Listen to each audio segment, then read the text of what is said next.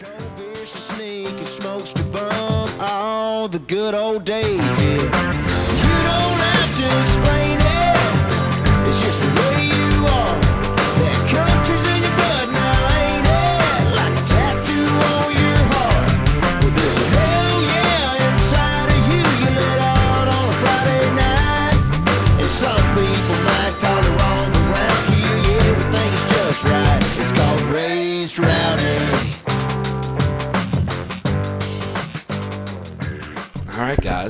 Back to the Raised Rowdy podcast. You're here this week over at 50 Egg Music in Nashville, Yeah. Tennessee.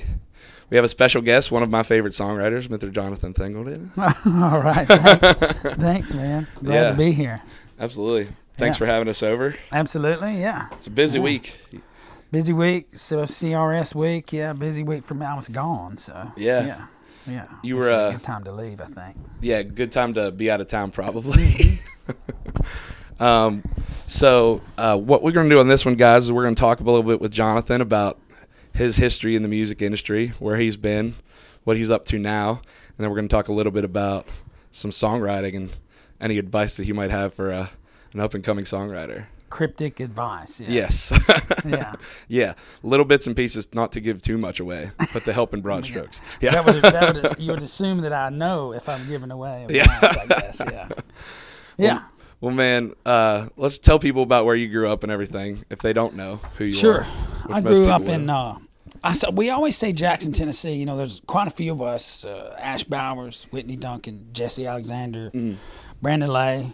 Uh, I think Brandon is from Jackson, but we say Jackson because we're you don't know where we're from if we say it, and it's Right. you know, so you just say Jackson, and then of course everybody says Jackson, Mississippi, and you say no, Jackson, Tennessee, but Jackson's right in the middle of uh, Memphis and Nashville, so I mean, super musical spot Mm-hmm. to grow up a lot of great players. Not to mention you got uh, you know North Mississippi right there, North Alabama, and Muscle Shoals and all that stuff right there, which is a lot, a a lot more country music, and we had a lot more blues and kind of R and B stuff in Jackson. In the bars, you had to play everything. Yeah. Um, but that's where we kind of all grew up around those areas, you know. But m- maybe not Jackson proper, you know, Right. uh, if there's such a thing as Jackson proper. um, but we grew up there, and my, my dad was a Church of Christ preacher and also sold welding supplies, and he had a slash even back then. It's almost like looking forward to uh, uh, music times when you have to have a slash. You know, Yep. it's guitar player slash waiter slash producer Right. slash dog walker.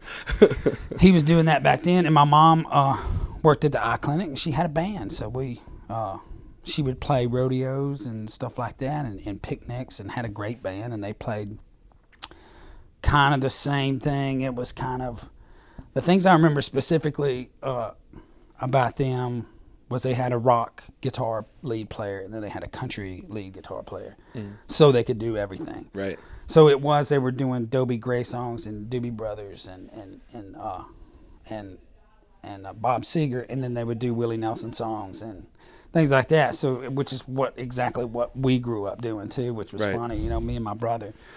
So we watched all those things, and, and my brother was older than me, and, and we started our first, well, band that made money. I, I had a punk band in the day, and Joey that works here with us was a bass player in my punk band. And, Oh, heck yeah.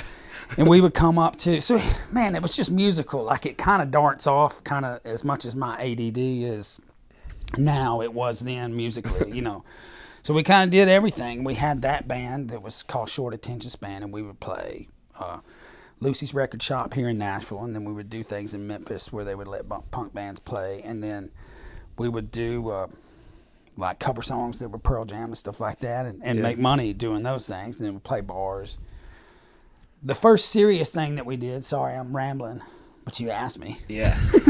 we the want you first kind of serious thing that, that we did is we kind of started playing memphis a whole lot. Okay.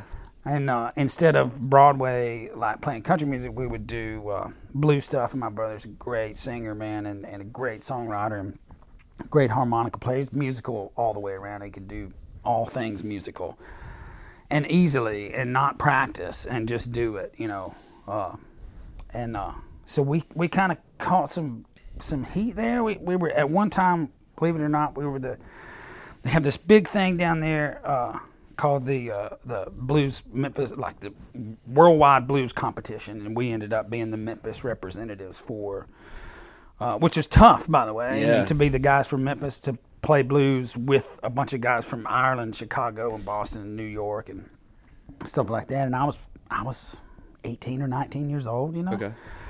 Uh, and it was just on his talent. I mean, it was we were all kind of okay, but he was great, you know. Uh, but he kind of showed. That's where we learned to do what we were doing is kind of watching what he was doing and how we were getting this better gig, and then you're talking to this guy. and No, this guy's important in this process, and this booking agent, and this guy's a piece of shit, and this guy's great, you know, uh, which is a super important thing to learn. Yeah. And so through that process, we did a couple showcases. Uh, we did them on Beale Street, man. We were kind of the Beale Street, not the Beale Street band. Don't get me wrong. There's millions of great bands down there playing. Um, but we did a showcase for uh, a couple of record labels, and I, man, I can't remember their names. But we thought that was it. Like we thought we're going to be in a rock band, this kind of bluesy kind of thing, and we've got a lead singer who's a harmonic pl- harmonica player that's really great and uh, we did those showcases, and they were interested in it. And then that um, uh, Memphis in May that year, we saw this little band called Blues Traveler that came through, and it kind of shut everything down for us. You know, I mean that was it. I mean, there's really no space for another bluesy R&B kind of band. Yeah. Uh, so everybody kind of pivots, and then after that, we did a lot more kind of traditional blues kind of stuff. And then he met this girl from France, and he moved to France and started playing blues stuff over there. And he was over there for six years, and and in that time period, our guys that were in this, that band was called the Smoking Jackets, and uh, and we were sitting out in the parking lot, you know, deciding are we going to go get day jobs or are we going to keep playing in a band. And the guitar player, which is actually the guitar player for uh, Raising, what's it, Raising Abel now? He's the singer for Raising Abel now. Okay. Our guitar player goes, Will you just play guitar and sing? I'll call this other drummer that I know and we'll start a different band and we'll that's what we'll do. We'll continue on and keep all of our gigs in Jackson. And after that, we played about seven years in a bar. We played. I played acoustic Tuesday nights, and then the band played Wednesday and Thursday night. And uh, the Grove, which they inevitably changed to Jonathan Singleton and the Grove, which is weird to me, uh, was that band. It was. I mean, it was those guys, and uh, we played seven years, four days, five days a week in that bar, and just woodshedding if somebody asked for a song, we learned it. You know, we knew them and we knew how to read charts and uh, and um, could pick out songs relatively easily. Easily, and uh, and that's what we did, man. And just we had a couple of records, and and uh, and that's how we we started, just woodshed like that. Yeah. Sorry, that was the long version, but That's what we want. That's what it's about. yeah. and then how did you get so during that period is when you started songwriting or were you writing with Joshua during that initial we were we were writing then. Yeah, he was he was writing more than we were, and Mm-hmm. his his version of uh, of those songs matched the Smoking Jackets thing. I think Yeah. I had one song on our record that, that we had out. Yeah. and he kind of you know he was being nice to me to have that song on that Yeah. record. You know, um, yeah, and then in the Grove, I, th- I think we kind of started. You probably got to go back because I think too also like the guys in our first band that we played in were better than us musically. I mean, we Okay. weren't kind of like uh, we weren't theory guys at all. We kind of if we could figure it out without reading tab or whatever, reading Right. notation, then we would play the song, and if we didn't, we didn't. Which leads you to write songs more. You know what I mean? It's like if you can't pick one out, it's like, well, shit, we'll just make one up. Yeah. Uh, so our first band, uh, you know, whatever incarnation of that was, had original songs. You know, so we we kind of did that, and my mom was a songwriter too. So we, you know, we kind of had seen her sitting there with a keyboard or whatever and a guitar and, and writing songs. I think we just thought that's what you did. You know, um, yeah, but I, I mean, we always wrote songs. I, I don't know. Yeah. eh, I, if you get good at that, I'm not saying there were good songs at all by any stretch of the word, but I did watch Josh. Uh, he gets mad at me for calling him Josh. By the way, it's Joshua now. You go 40 years and then change your name to Joshua. But, um, uh, his was a little more regimented than than ours were. Ours were just a a means to an end to not have to learn another Nirvana song. You know, you Right. just write another song. Um, but I mean, starting in when the grow started, yeah, you had to make a record because you had to have a thing to sell. You had to have a CD and a CD release party. That's what bands did. Right. So we wrote songs for those things, and uh, and I, our keyboard player in that first version of that band was a guy named Dave Thomas, not to be confused with the owner of Wendy's. uh, and he was a piano player, and he's a fantastic player and a fantastic songwriter. And there were kind of two versions of that Grove thing. There was his version that was kind of more rocky, and then there was my version that was. You didn't want to think it was country, but it kind of was, you know. Yeah. We called it like Southern Rocky kind of stuff or whatever, but it was country music. I mean, it was the version of country music that we got now, you know. Right. But you would never say you were a country band. We never said that. It never until we got a record deal. Then we were a country band, you know. Uh, and uh, but anyway, yeah, that's um, we just kind of always wrote songs. Yeah. Yeah. And so when you got to decided you were going to do the uh, the whole songwriter thing as opposed to, you know, going on the road and doing all those radio tours and stuff. Yeah. Oh, you mean after that? Yeah. Yeah. So I mean, I got here. I, I guess probably from songwriting. There was a guy in. Can you do the whole story? Yeah, man. I will. Okay. Sorry. There's a guy named Ted Jones in uh, in Jackson, Tennessee. And there was another buddy of ours named Chuck McGill that owned the local music store there. Who was kind of, I mean, th those Chuck was kind of famous to us. He's, He had a, his wife's band, and they had a band called Paula Bridges Band, and they were the guys, man. They were awesome. We looked up to him. Chuck played saxophone and steel guitar and guitar and uh, everything. I mean, he, he he could pick up anything and play it. We kind of always looked up to him and and, uh, and and there were three or four guys in ta- in Jackson that way. Uh, but Chuck and them in particular uh, uh, was writing songs with this guy named Ted Jones, and Ted had a deal with Roger Murrah here in town. That was the first time I'd ever heard anybody having a publishing deal. I was Right. 26, 27. I had no idea people wrote songs for a living. I was playing bars Right. and I was recording uh, bands at uh, this uh, guy's Charlie Baker Guitar Studios and, and selling retail stuff, selling ninety nine dollar guitars, and teaching guitar and bass and drum lessons. That's what I was doing, and I was fine doing that. I was having a ball, you know. I was mar- I was I was married, you know, and I thought that's what I would do. Ted Jones comes into Barley's and he keeps handing me CDs of these songs, you know. So I take them out and I throw them in the trash before I leave from my, from my bar gig, you know. we kind of had that big fish in a small town thing. Like we were the band, you know. We were the guys to go see, and it was cover songs, you know, eighty percent cover songs probably. Um, anyway, he finally told me that he had been writing. He had this new song with Chuck McGill, and uh, he thought I might like it. He was coming back and coming back and coming back. And I finally listened to it, and I was like, "Holy crap, man! It's great. It was great." And, uh, which is a, a super lesson for me it, from day one on, about about songwriting and meeting new people and and stuff like that. Anyway, uh, so Ted had that deal at Murrah Music. So Roger Murrah had that company that had signed Luke Bryan and uh, a bunch of people at that time.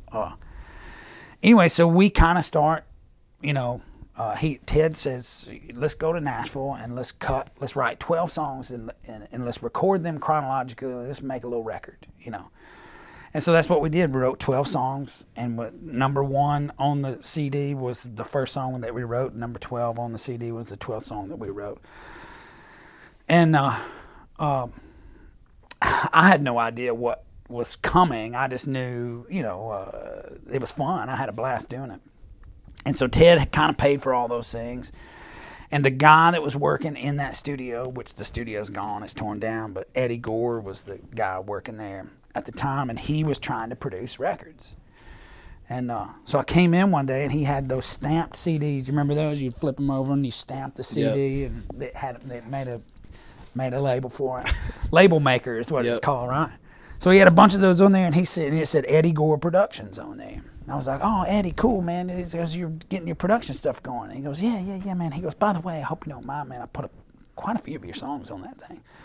So now Eddie Gore's running around, ta- and I didn't know it, that that was a great thing. You know what I mean? So now Eddie's running around town everywhere trying to work up production deals with labels and playing my music in the in the room. And Eddie told me later, he said I would play him the thing, and they go, "Wow, that really sounds great. Who is that guy singing?" So that's kind of how I ended up getting in that zone. So it, it, it became really clear really quick. Um, Katherine Blasingame, who's Eric Church's wife, Yeah. uh, was one of the first meetings that we had. And uh, she's from West Tennessee too. It seemed really natural. They were really careful about who they took me in to meet because they knew I was this redneck dude that, you know, that was not good at that stuff and still not good at it. And anyway, um, she was super interested from the pop, you know, from the start. So we're now we're talking about a publishing deal, but she knows we're going to be talking about an artist deal later, you know. So I take every meeting I can take in my 92 S10 from Jackson, Tennessee. I drive down. If somebody says, "Hey, you want to come do this?" I say yes, and I drop whatever and I come. And all my guys in Jackson are, are really super supportive of it and helping me out. And I ain't got any money, and they're here's 40 bucks. Go to Nashville, do what you got to do.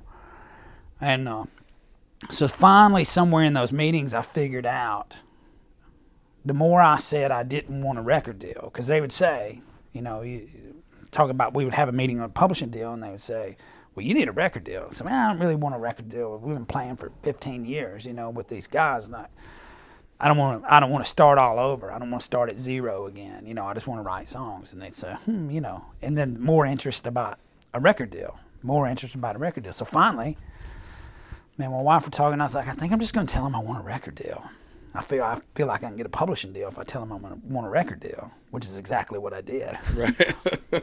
And uh, so I started saying, "Yeah, I want a record deal." And so now Katherine at that time is working for Dann Huff when a, uh, they had a company called uh, Diver Dan Music, which eventually turned into Crosstown right after me and Busby signed there. Um, and they signed us. They signed us to a thing, and and uh, and so now uh, here's the record deal, and Universal South is kind of this new company that's got a bunch of superstar guys working there, and and, and Dann Huff's doing my record. It just happened like I mean, it, you can't say no. In my mind, I was going, how do I say no? I mean, this great guy wants to do my record, and he seems ultra trustworthy, which he is. Dann Huff's great, man. I mean, we've never he's never faltered from the guy from day one that I thought he was, which is a uh, has been a super inspiration to me to become a guy that was, you know, involved in people's careers to be that guy too. You know, Yeah. the guy that never falters from saying what he's going to do is what he's going to do, and and uh, so there we were, man. And and I and I so I I had a sorry, dude, I'm rolling on it. Good. So then I had a record deal, and I'm doing radio tour. I'm doing CRS. I'm doing all these things, and and uh, uh, I'm taking in songs that I'm supposed to be writing a single for my new record that's coming out. Because of course we cut a bunch of songs that me and Ted had wrote, and a bunch of other guys had wrote that I loved and I thought were great. And of course it's the Tom Petty thing. It's like, well, we don't hear a single yet, you know. So you carry in six more songs. It's like, well, we don't hear a single yet. So we start, I started picking songs out of those lists, which was Watching Airplanes, Red Light, Why Don't We Just Dance. What else was in that list? There was one more in that list. I can't remember what it was. Uh, that they had kind of said no to, you know. And I got so now I'm in a van, sleeping in the van, touring with Eric Church, chasing a bus down the road, and I got four number ones as a songwriter, and my my song can't get above 38, you know, uh, which is tough, man. You know, which is it was great, it was wonderful. So that kind of last year, I uh, I told my band guys, you know, I'm gonna be done, man. This is it. Unless something crazy happens, this is gonna be it for me. So we had one last year, which was that last, uh, what was that tour called? Um, uh, Throwdown tour. Last throw. I'm sorry, not last Throwdown tour. They had a couple after that, but it was us and Eric Church and Little Big Town and Jamey Johnson and Montgomery Gentry, uh, uh, Jack Ingram. Uh, I know I'm missing people that were on there, but I also met Brad Tursi in that thing. Man, Tersey started writing songs. He was playing guitar for somebody else, and uh, oh, we just met so many people. And then, so we kind of did our growth thing. Dave Pahanish was on there. Sarah Buxton was on there. Jedd Hughes was on there. God, it was it was stacked. That that uh, that thing was stacked. So we kind of met those people, and we were doing a different show than we were doing uh, as the guys who wanted to keep their record deal. Now our show was completely different than the than than it was after that, which is kind of the last kind of hoorah thing that we had. And we would get people up on stage and we'd play cover songs and we'd do just crazy stuff, and because we didn't care, it was, Yeah. o- it was over, you know. Um, so that was kind of the end of the record deal thing. Sorry, I jumped ahead on. Oh no, you're good. Um, so from there, you came back to Nashville, started writing your songs. Right. So uh, Um, now I'm just a songwriter. right. Yeah, which is awesome. Yeah. And how did uh how did 58 come about? So, me and Tally were in, and, and Tally is runs everything here, and it's uh, it's uh, amazing. And and we were in uh, Big Machine over there, and uh, kind of in the back of Big Machine and writing songs for all the new artists that were coming through. Um, and, and, and keeping our heads down and just working and, and we worked great together. She started kind of doing my book as a songwriter and uh, I just kind of fell in love with the way it got done there, which just super re- reminded me of how Katherine did did my book, and they can just kind of those people who do that well and take care of it well. They know who you work with, write with good, Yeah. uh, which is always interesting to me. And, and, and a version of that is kind of the way me and Jim Beavers had success early too. Is like those two guys probably shouldn't have been if it was a regular co-write, they probably wouldn't have been writing together. But somebody who can see down the road can see how his kind of uh, regimented like knowledge of, of songs and and had working at a record label and things like that would work with a guy who had no idea about that. I had no idea of what we were supposed to be doing, and he had a wealth of knowledge of. I spit all over myself. wealth of knowledge of, of what we were supposed to be doing, and those two things together is what seemed to work so well. So Katherine had a, a, a, a good handle on that, and Tally has a great handle on that. Uh, so we started doing those things together, and then just kind of seeing behind the curtain is what we always called it. So you're kind of peeking behind the curtain. You go, oh man, these guys that are standing back here. I'm not saying they don't know anything. Please don't get me wrong. I'm not. I'm just saying it's not what you think it is. Right. It's not like they see somebody play at at Tin Roof and they can see 20 years down the road of them on a on a. It's just not. Just doesn't happen. You Right. know. And that was the illusion that, that that we all build up that that's how it is, and it's just not. And you kind of start to go, man, I, I know I'm not smart, but neither are they. You know what I mean? And it's all kind of gut. It all kind of becomes gut. Uh, and our version of that gut was literally seeing Luke play, Luke Combs play at, at Tin Roof. Me and Randy Montana were standing in the in the back, and of course Rob Snyder, who writes here now, and Yep. and, and um, a couple other guys knew who he was and was super aware, and that's why I was playing the Tin Roof that night. But me, I don't think Randy might have known. I don't know, but I remember standing up close to the bar, and me and Randy were talking and drinking a beer, and and uh, Luke started playing in the back, and we kind of jogged back. You know, what is happening here, man? and everybody in the room singing these songs, you know, except for the Nashville people. Like nobody in none of the Nashville guys. Like we're all asking, like, who is this guy? And I said, I don't know. And I literally Google searched him on my phone, and you know, some guy from North Carolina. I don't know, man. What's going on? so uh, uh, I told Channing Wilson, I was like, hey, man, I would meet this guy. And he was like, oh, dude, you'll love Luke, man. He's great, man. He's great. And we've been writing and blah, blah. We got some great songs. And so me and Randy started taking him fishing and hunting and, and turkey hunting and deer hunting and, and uh, getting him to kill some stuff. and, uh, and that was kind of how that relationship started. And then we were in the back of, of Big Machine one day. And uh, Tally came back there and said, "Hey, you you should probably like you should just sign this guy." And I was like, "I'm, I'm not getting in that game. I'm not, you know, I'm not getting in that game." So we kind of made the deal of like, "Well, if I I will do it if you'll if you'll run everything, if you'll help me." You know? Yeah. Um, which you know, and she's under contract at Big Machine. There's no, you know, it was just like, okay, well, I'll help you oversee this stuff, but you know, I'm gonna go. She wants to do A and R, and she wants to do management and do all this other stuff, you know. Um, and all that, all those things kind of ended up working themselves out later. But that was the start of 50 Egg, and it's so 50 Egg.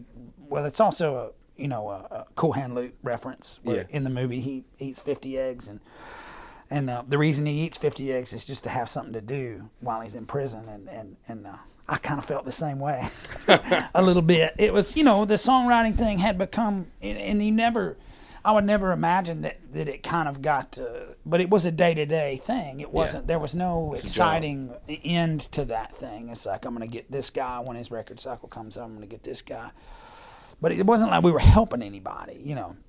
And then peeking behind the curtain again a little bit of going, well, man, if we could just get these guys to what we from what we see, you know, from from the tin roof versions and the and the whiskey jam versions that we see, if we can get them from from there to record deal without fucking with it, you Yeah. know, I mean, Yeah. th- th- literally, that's what to me in my mind.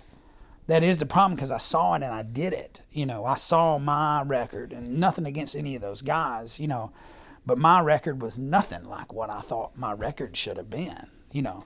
And I get radio, I get all that stuff, but here we are nonetheless, you Yep. know, and, and, it, and it's, and those versions of those things don't have to be dialed in as much as, as we think they do, or so we like Nashville thinks they thinks they do. Uh, it's more, uh, it's more, uh, it feels more good old boy, you know. And I think it takes a good old boy to to see good old boy.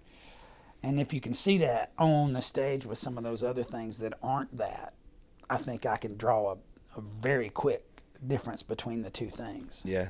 Yeah. Did I say too much? No, that's great. And then I think it'd be cool, like I said, to, to hit on some of the things that you think end up making a great song, like how you how you get there, like what what you come with Yeah. to to rights and things like that, or what you see in other people. Yeah. Um. Yeah.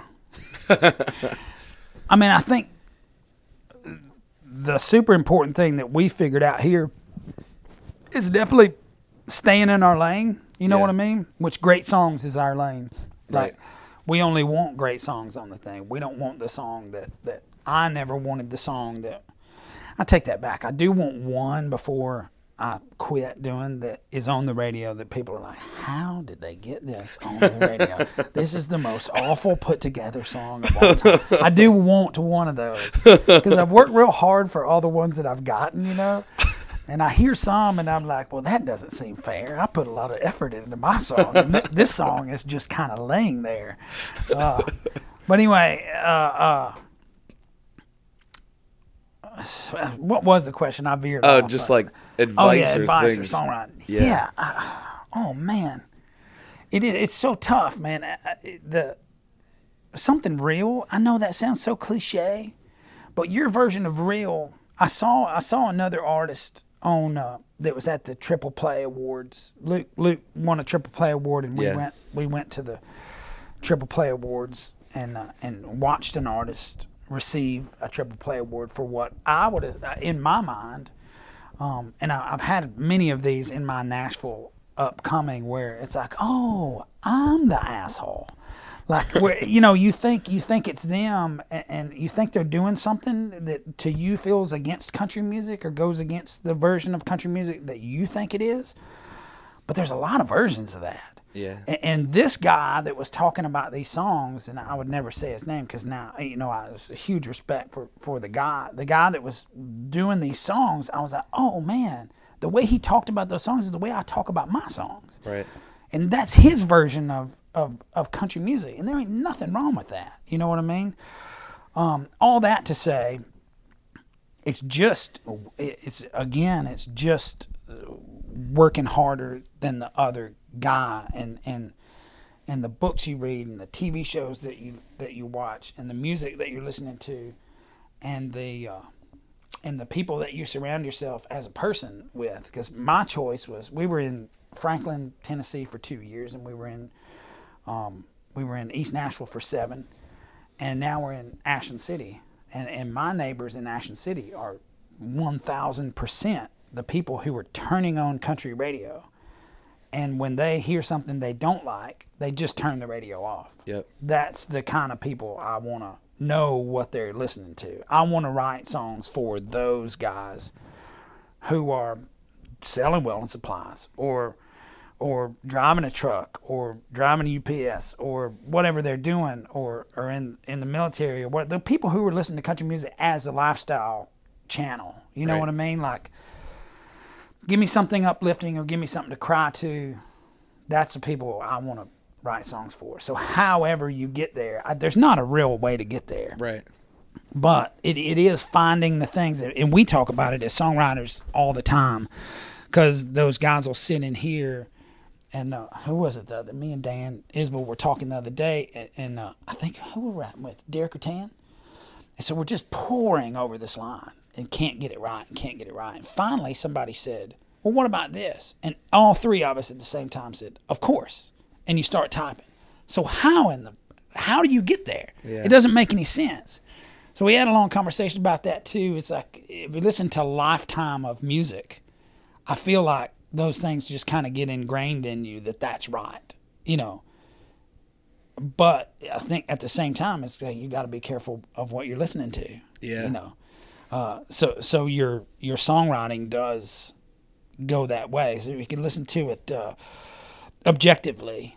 If I'm listening to something outside of country music or outside of the realm that doesn't really feel like work to me, punk music doesn't feel like work to me. Like those heavy, heavy uh, bands don't feel like work to me. That feels Yeah. like a vacation to me, and I enjoy listening to those things. You know, uh, but if I'm listening to country music, I'm judging their song 100% every time I hear one. And I heard one this weekend, by the way, that new Kaylee. Well, it wasn't the single that Kaylee is a Hammack. Is that her name? Yeah. That Small Town Hypocrites Yep. song. Holy crap, dude! I listened to it 13 times. I listened to it in the shower. I listened to it. I like, brought my phone back over to the thing and listened to it again. So those things are still happening for me, like things that are ultra exciting for me, like as a songwriter. Even though how many small, you know, we sit in a room and go, how many small town songs can we get? But she still kind of dug one out of out of the out of the coal, you know. Yep. Uh, anyway, I, I hope that's helpful. I, I don't know, man. I, I think I think songwriters are just songwriters too. Yeah. I think you're either not not that you start out good at it. I think uh, it's a certain kind of person that wants to write the song for the guy, you know. Uh, and you're either at some point you're either good at it or you're not good at it. Right. But as you keep going, I think you can get a person in your room who's a new artist and kind of have an idea in your head. You just have to be right, I think, a lot of what that artist will be five or six years from now. Right. You know. Uh, and in the case of, of of of Luke and those guys, once you kind of get into it a little bit more, those guys already know. It's the guys that don't know that you're in trouble when you're sitting in the room with them. The guys who don't know what they want to be Right. but Luke and Ashland Craft Yep. and and and um, oh man, there's a bunch of them. Uh, Ray's the same way. Yep. Kent Bryant, all, all the kind of all the folks that All we, that we- I mean, those are the ones that are fresh on my mind. But like, they know, you know, there is no figuring out what they need to do. And if you're you as a songwriter, is just job is just to help them facilitate their idea of what of what they want the crowd to sing back to them Yeah. and uh, and uh, you just got to help them help them do that. I hope that's helpful. I, I don't know if I knew the secret to songwriting, I'd be a way better songwriter. I think. yeah. We think you're a pretty great songwriter. Well, thank you so much. Thank you. Well, guys, thank you so much for listening to the podcast. And Jonathan, thank you Man, I'm sorry. I've just ranted for I felt like Oh, no, minutes, that- and yeah. I, I'm gonna listen to this back a bunch of times. So Awesome, I think our. I think the the people that are gonna be listening will do the same. Well, So, great. Thanks, man. Thanks for what y'all do too, man. I, I saw a girl this morning on on uh, on your I forget the little dark headed girls that y'all went and Sarah. Is that who it was? She's great, man. Yeah. She's great, and I clicked on her Instagram off of y'all's. That's the point, right? Yep. Yes. Uh, she's great. Oh, you're talking about Joy Beth. Yes, Joy, Joy Beth. Beth. Oh, dude, she's Fantastic. great. Absolutely Dynamite. great. Yeah, I went to her Instagram. I followed her just to see what's going on. She was fantastic, man. Killer songwriter, killer voice, Yeah. beautiful and sweet voice. Just Awesome. Yeah. Yeah, that's that's fun, man. Thank y'all for doing that stuff. Absolutely. Yeah, Well, guys, thank you so much for listening to the podcast, and like I said, thanks for being here. absolutely, man. Uh, this is Nikki T, and we'll see you in the front row. All the good old days. Yeah.